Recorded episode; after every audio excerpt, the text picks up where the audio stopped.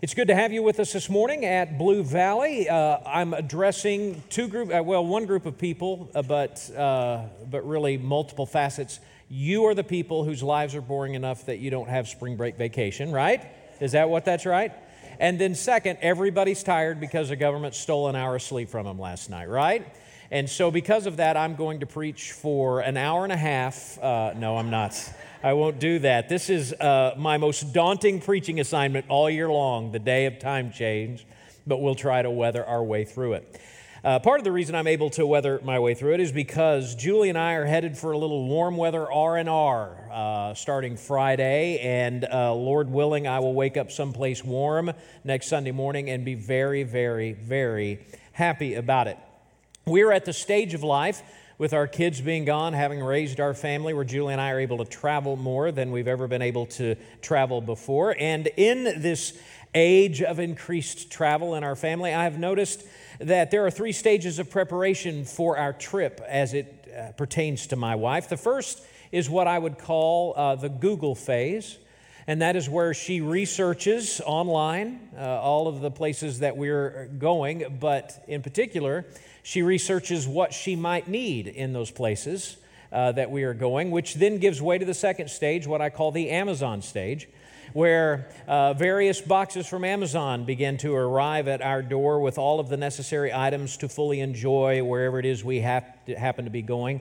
And the final stage, a stage which we've been in now for several days, dare I say even weeks, is what I call and know as the packing stage, where she will list on a sheet of paper all of the things that she's going to wear by day and begin to pack them. It takes over a room in our house. I'm not kidding. It takes over a room in our house, but she's in there, and she's folding, and she's stacking, and she's preparing. Now, it should be noted that at this stage, I generally give her great anxiety because while she takes weeks to prepare, if I'm feeling super motivated Friday morning before our flight Friday afternoon, I will begin to pack. But it should also be noted that I'm widely known for forgetting items that I should take, and you know, toothpaste and toothbrushes. That's beginner stuff. I mean, I'm talking. I've forgotten. I kid you not. Every shirt I needed, no pants. I packed no pants for my trip. We had to stop and buy me pants for our trip. And then, and I don't know how to say this in a delicate way, but I didn't pack what you wear under your pants one time. And how I solved that is Lynch family legend, and everybody who's aware of it has been sworn to secrecy. The bottom line is that Julie is always ready to go. And I always think that I'm ready to go. But many times, I'm not ready to go. All right, so with that introduction, I'm now going to say something that says, how's this going to fit? Open your Bibles to Exodus chapter 4. Exodus chapter 4, verse 18. Last week, we spent some time looking at the moment that changed everything for Moses. The moment that God appeared to him in a burning but not consumed bush and gave him his life's work. He is to go back to Pharaoh in Egypt, the most powerful man in the world, and demand that Pharaoh release his slave force, which actually are the people who belong to God, and they are to leave Egypt forever with Moses. It took some persistence from God to convince Moses to do this, because Moses, as we saw last week, was riddled with self-doubt.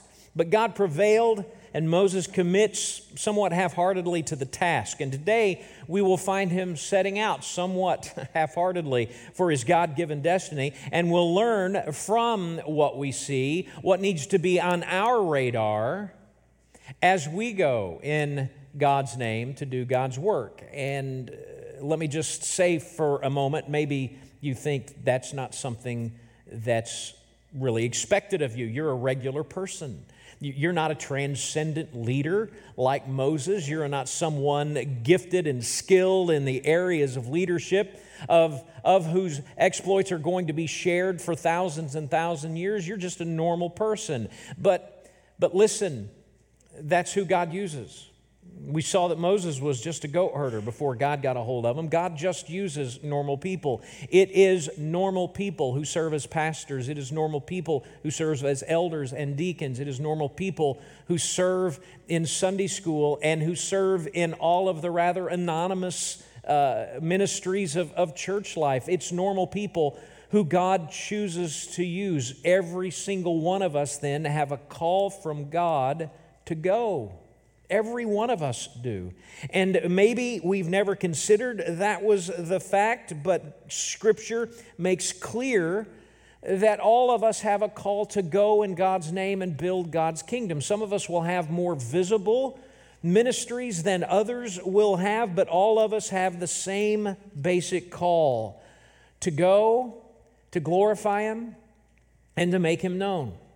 And so, students, this is what you're doing when you reach out to the kid that's being marginalized and left out. That's what many of our students are doing today when they have gone over to our church plant, Overflow in Martin City, to help them with childcare today, to give their people who are in preschool ministry a break. Mom, this is what you're doing. When you're intentionally discipling your children, you're going in God's name to build God's kingdom. Dad, this is what you were doing when you were serving your wife and your children sacrificially. Empty nester, this is what you were doing when you are impressed to mentor a young couple. Retiree, this is what you're doing when you're using your retirement to build into the life of the church and to spread the gospel. Again, I just want to say, all of us have a call to go, and all of us need to keep in mind some principles that we see in Moses' life as we go. The first one being this: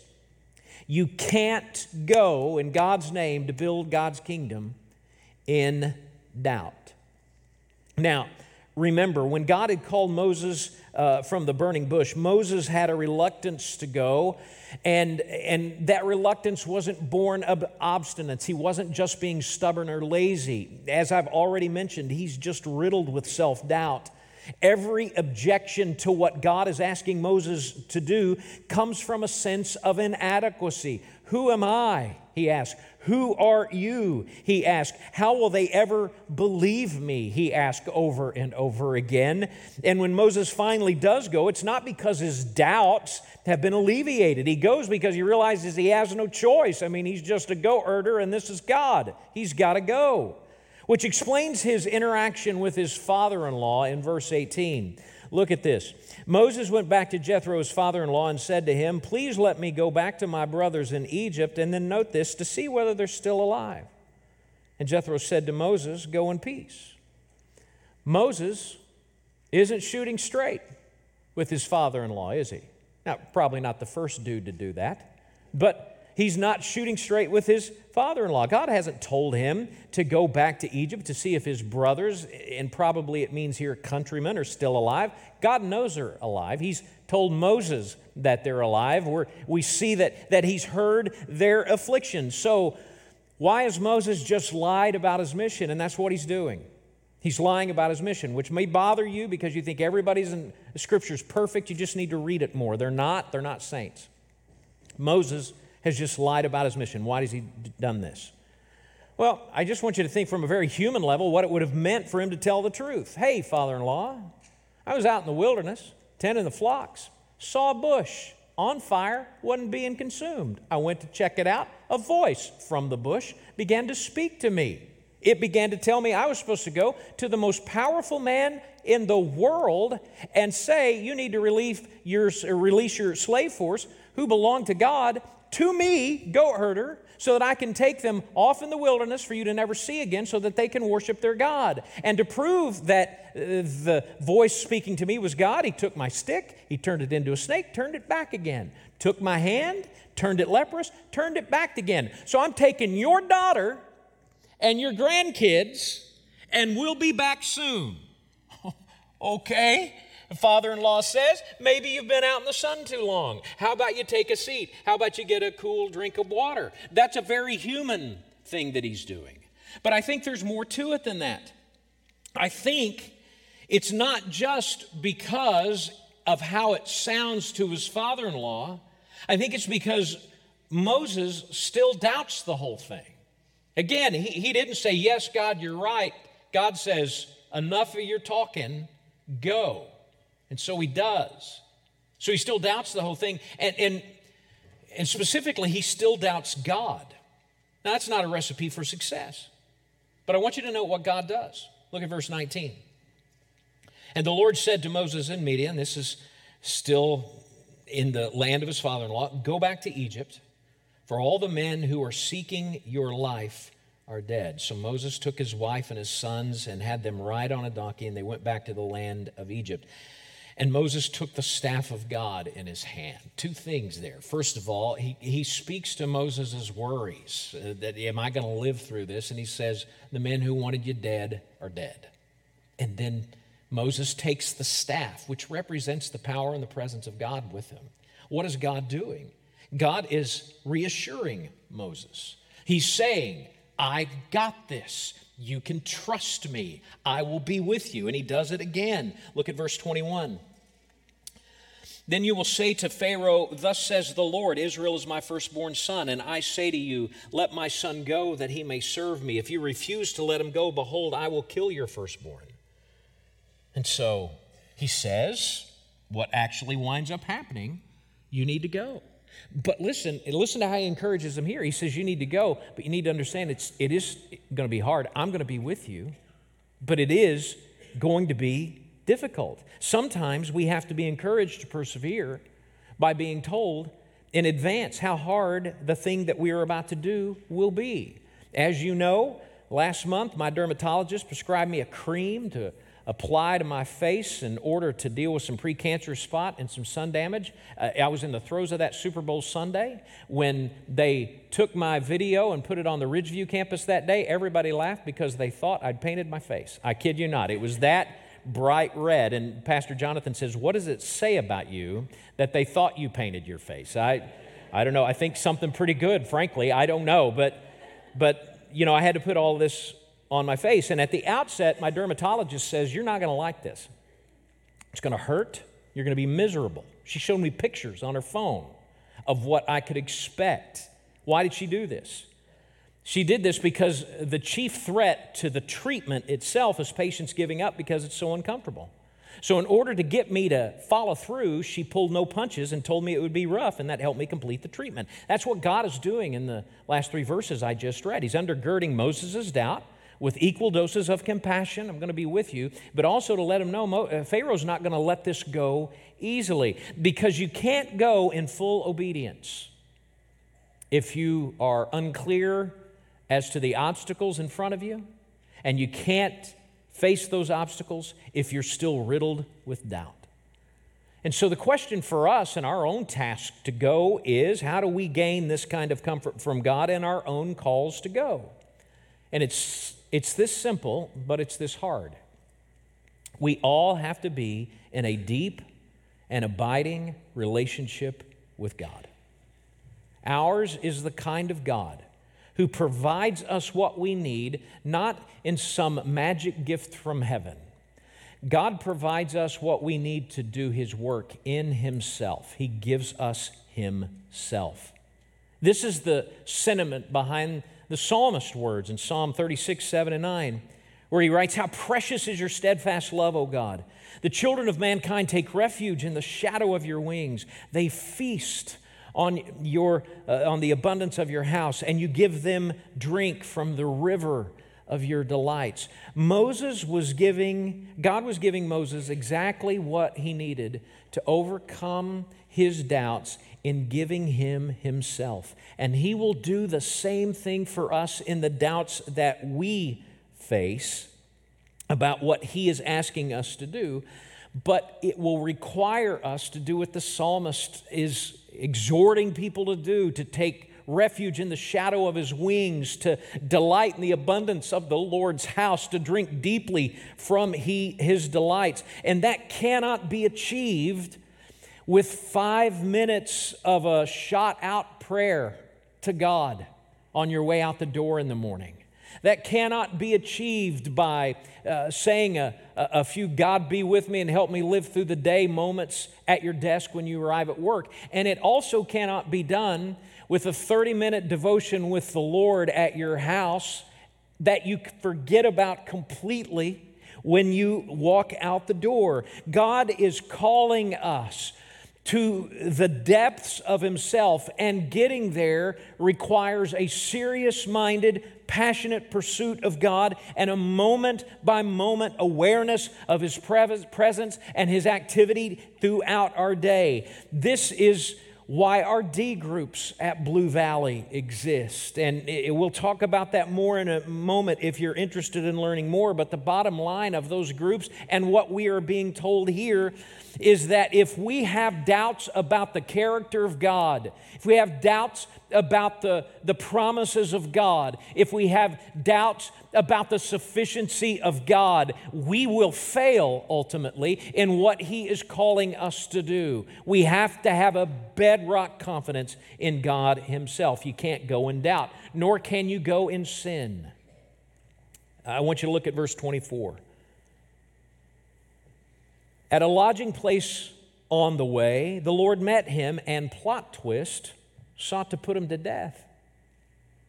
Then Zipporah, his wife, took a flint and cut off her son's foreskin and touched Moses' feet with it and said, "Surely you are a bridegroom of blood to me."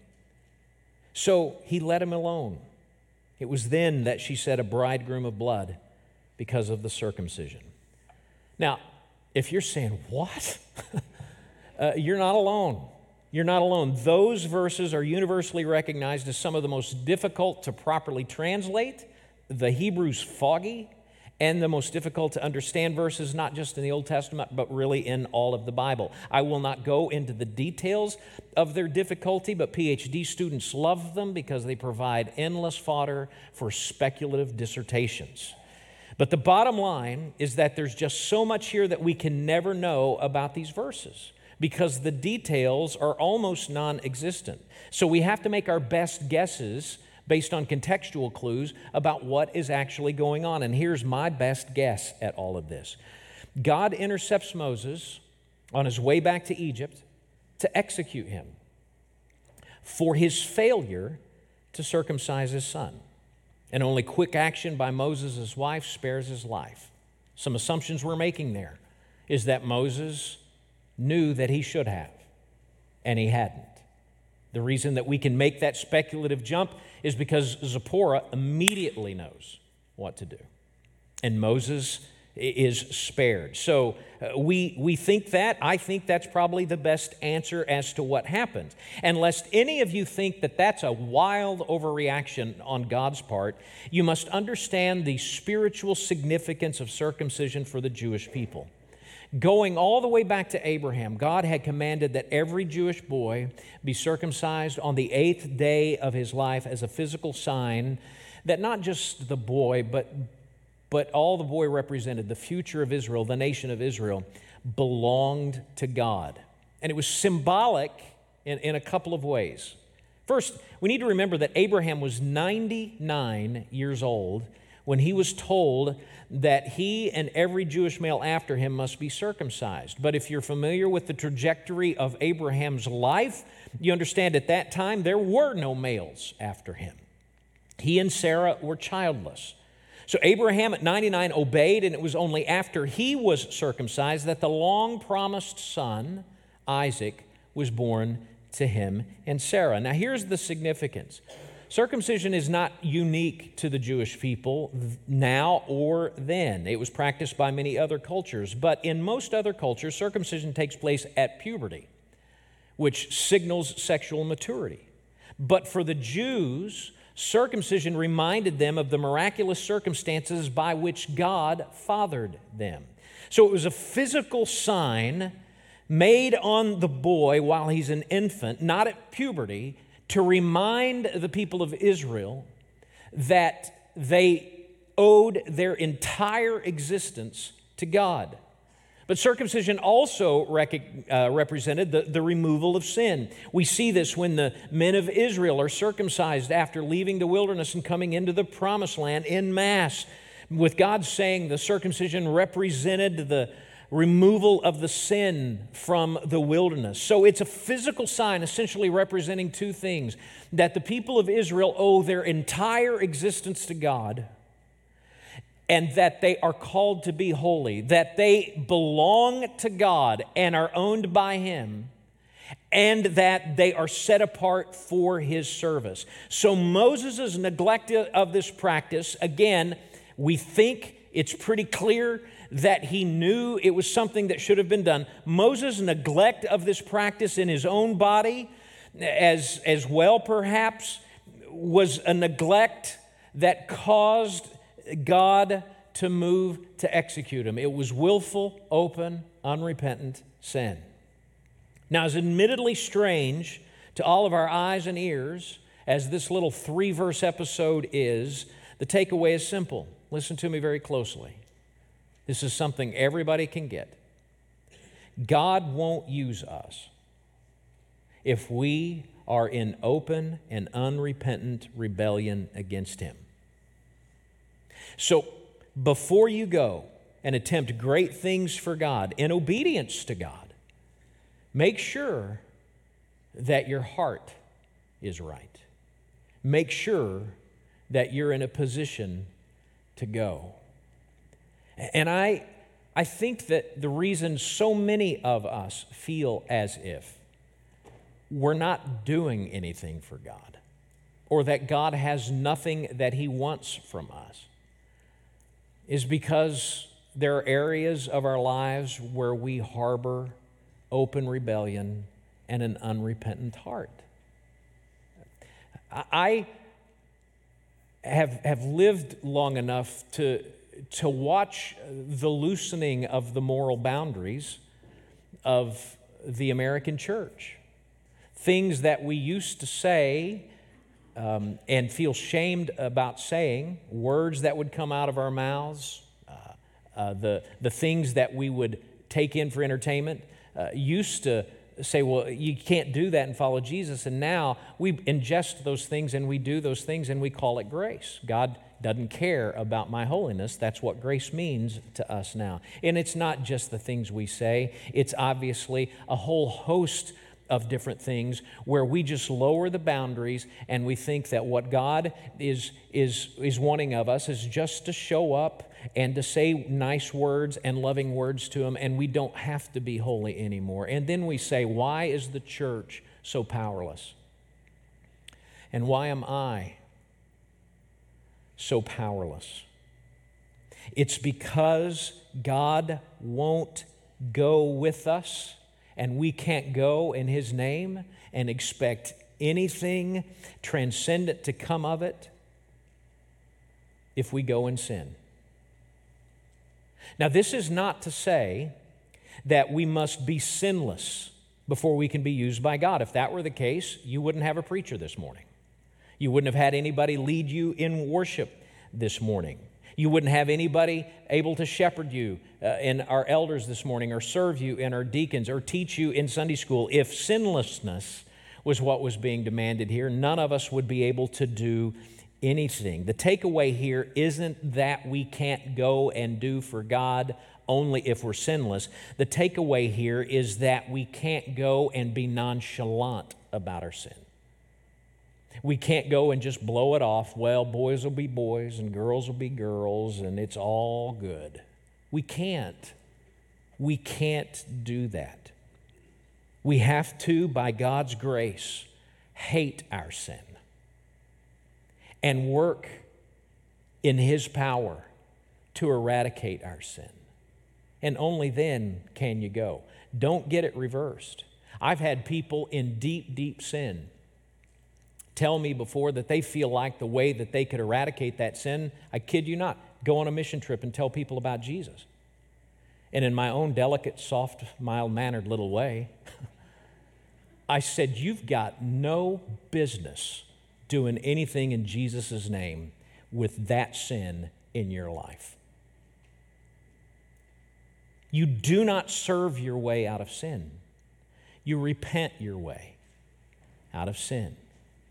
And if you harbor a nonchalant attitude about the sin in your life, if you're not wrestling it like a bear every day by the grace of Jesus Christ in your life, if you don't hate it, you'll never be used the way you want to be used by God. So you can't go in doubt, you can't go in sin, but this last thing, which is so encouraging, you can't go alone.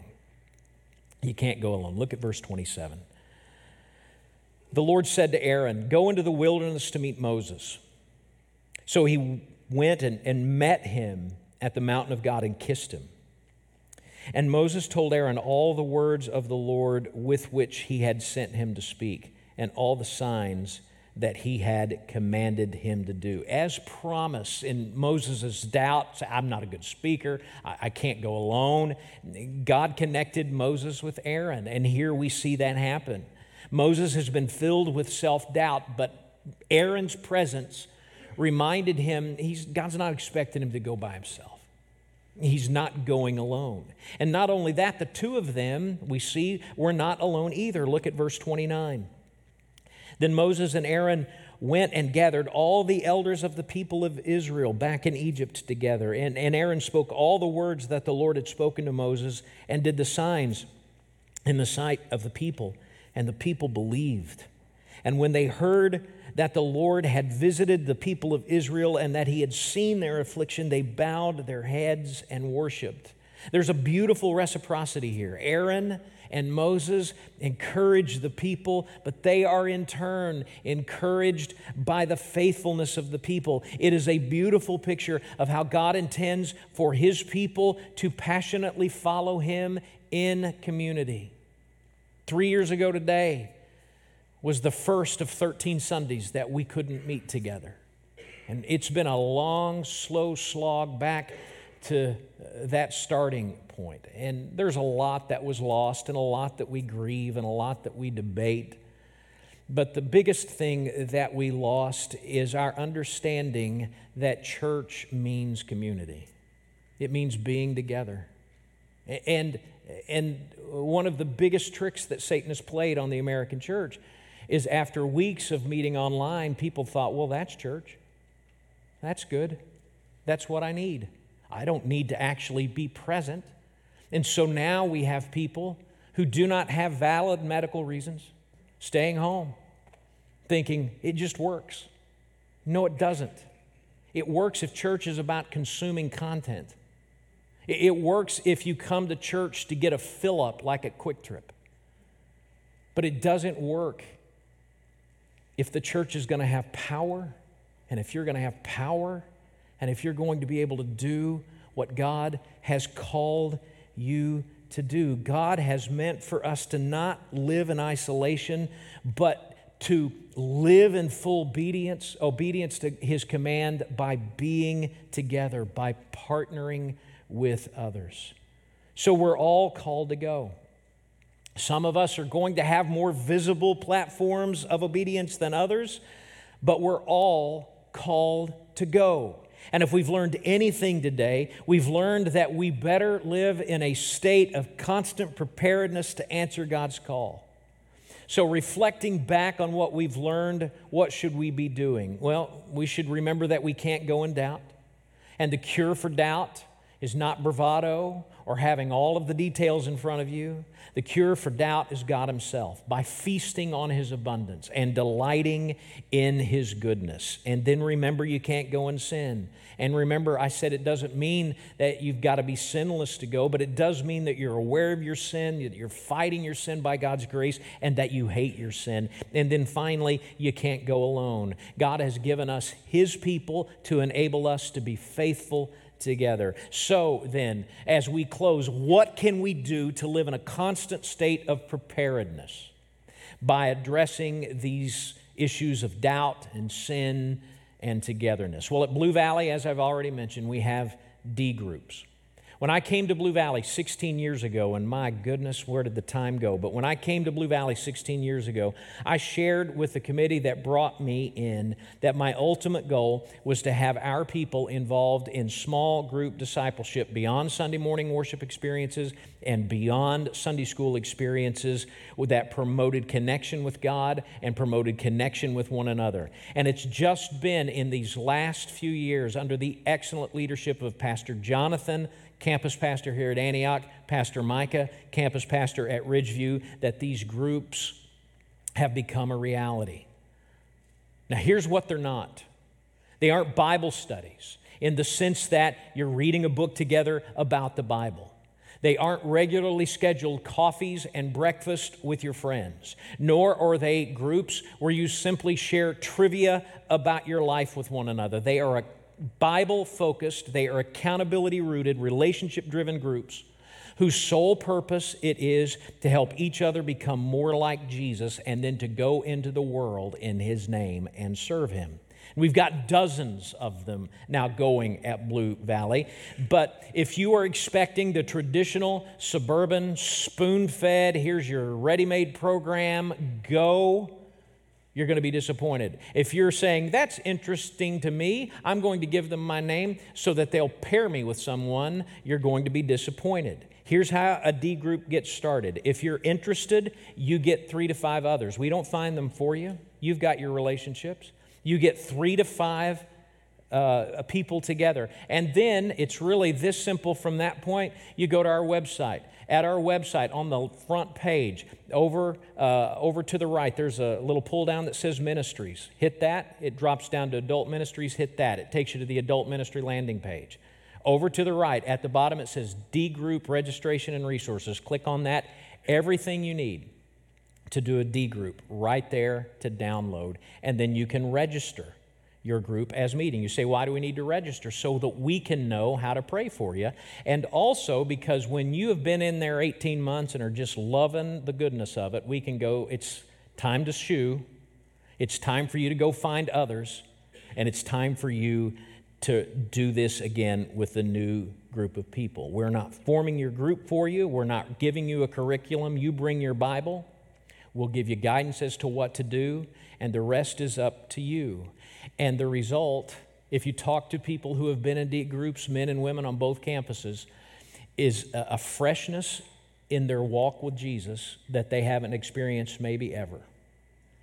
And one of the things that I've noticed as the one who has to stand before this campus and preach each and every week is that there's so many who have been through it now that it's easier to preach to you than it's ever been in 16 years. Because we're not cold starting the world. When we walk in here on Sunday morning, people are ready. People are ready to hear the Word of God. People are ready to be obedient to the Word of God.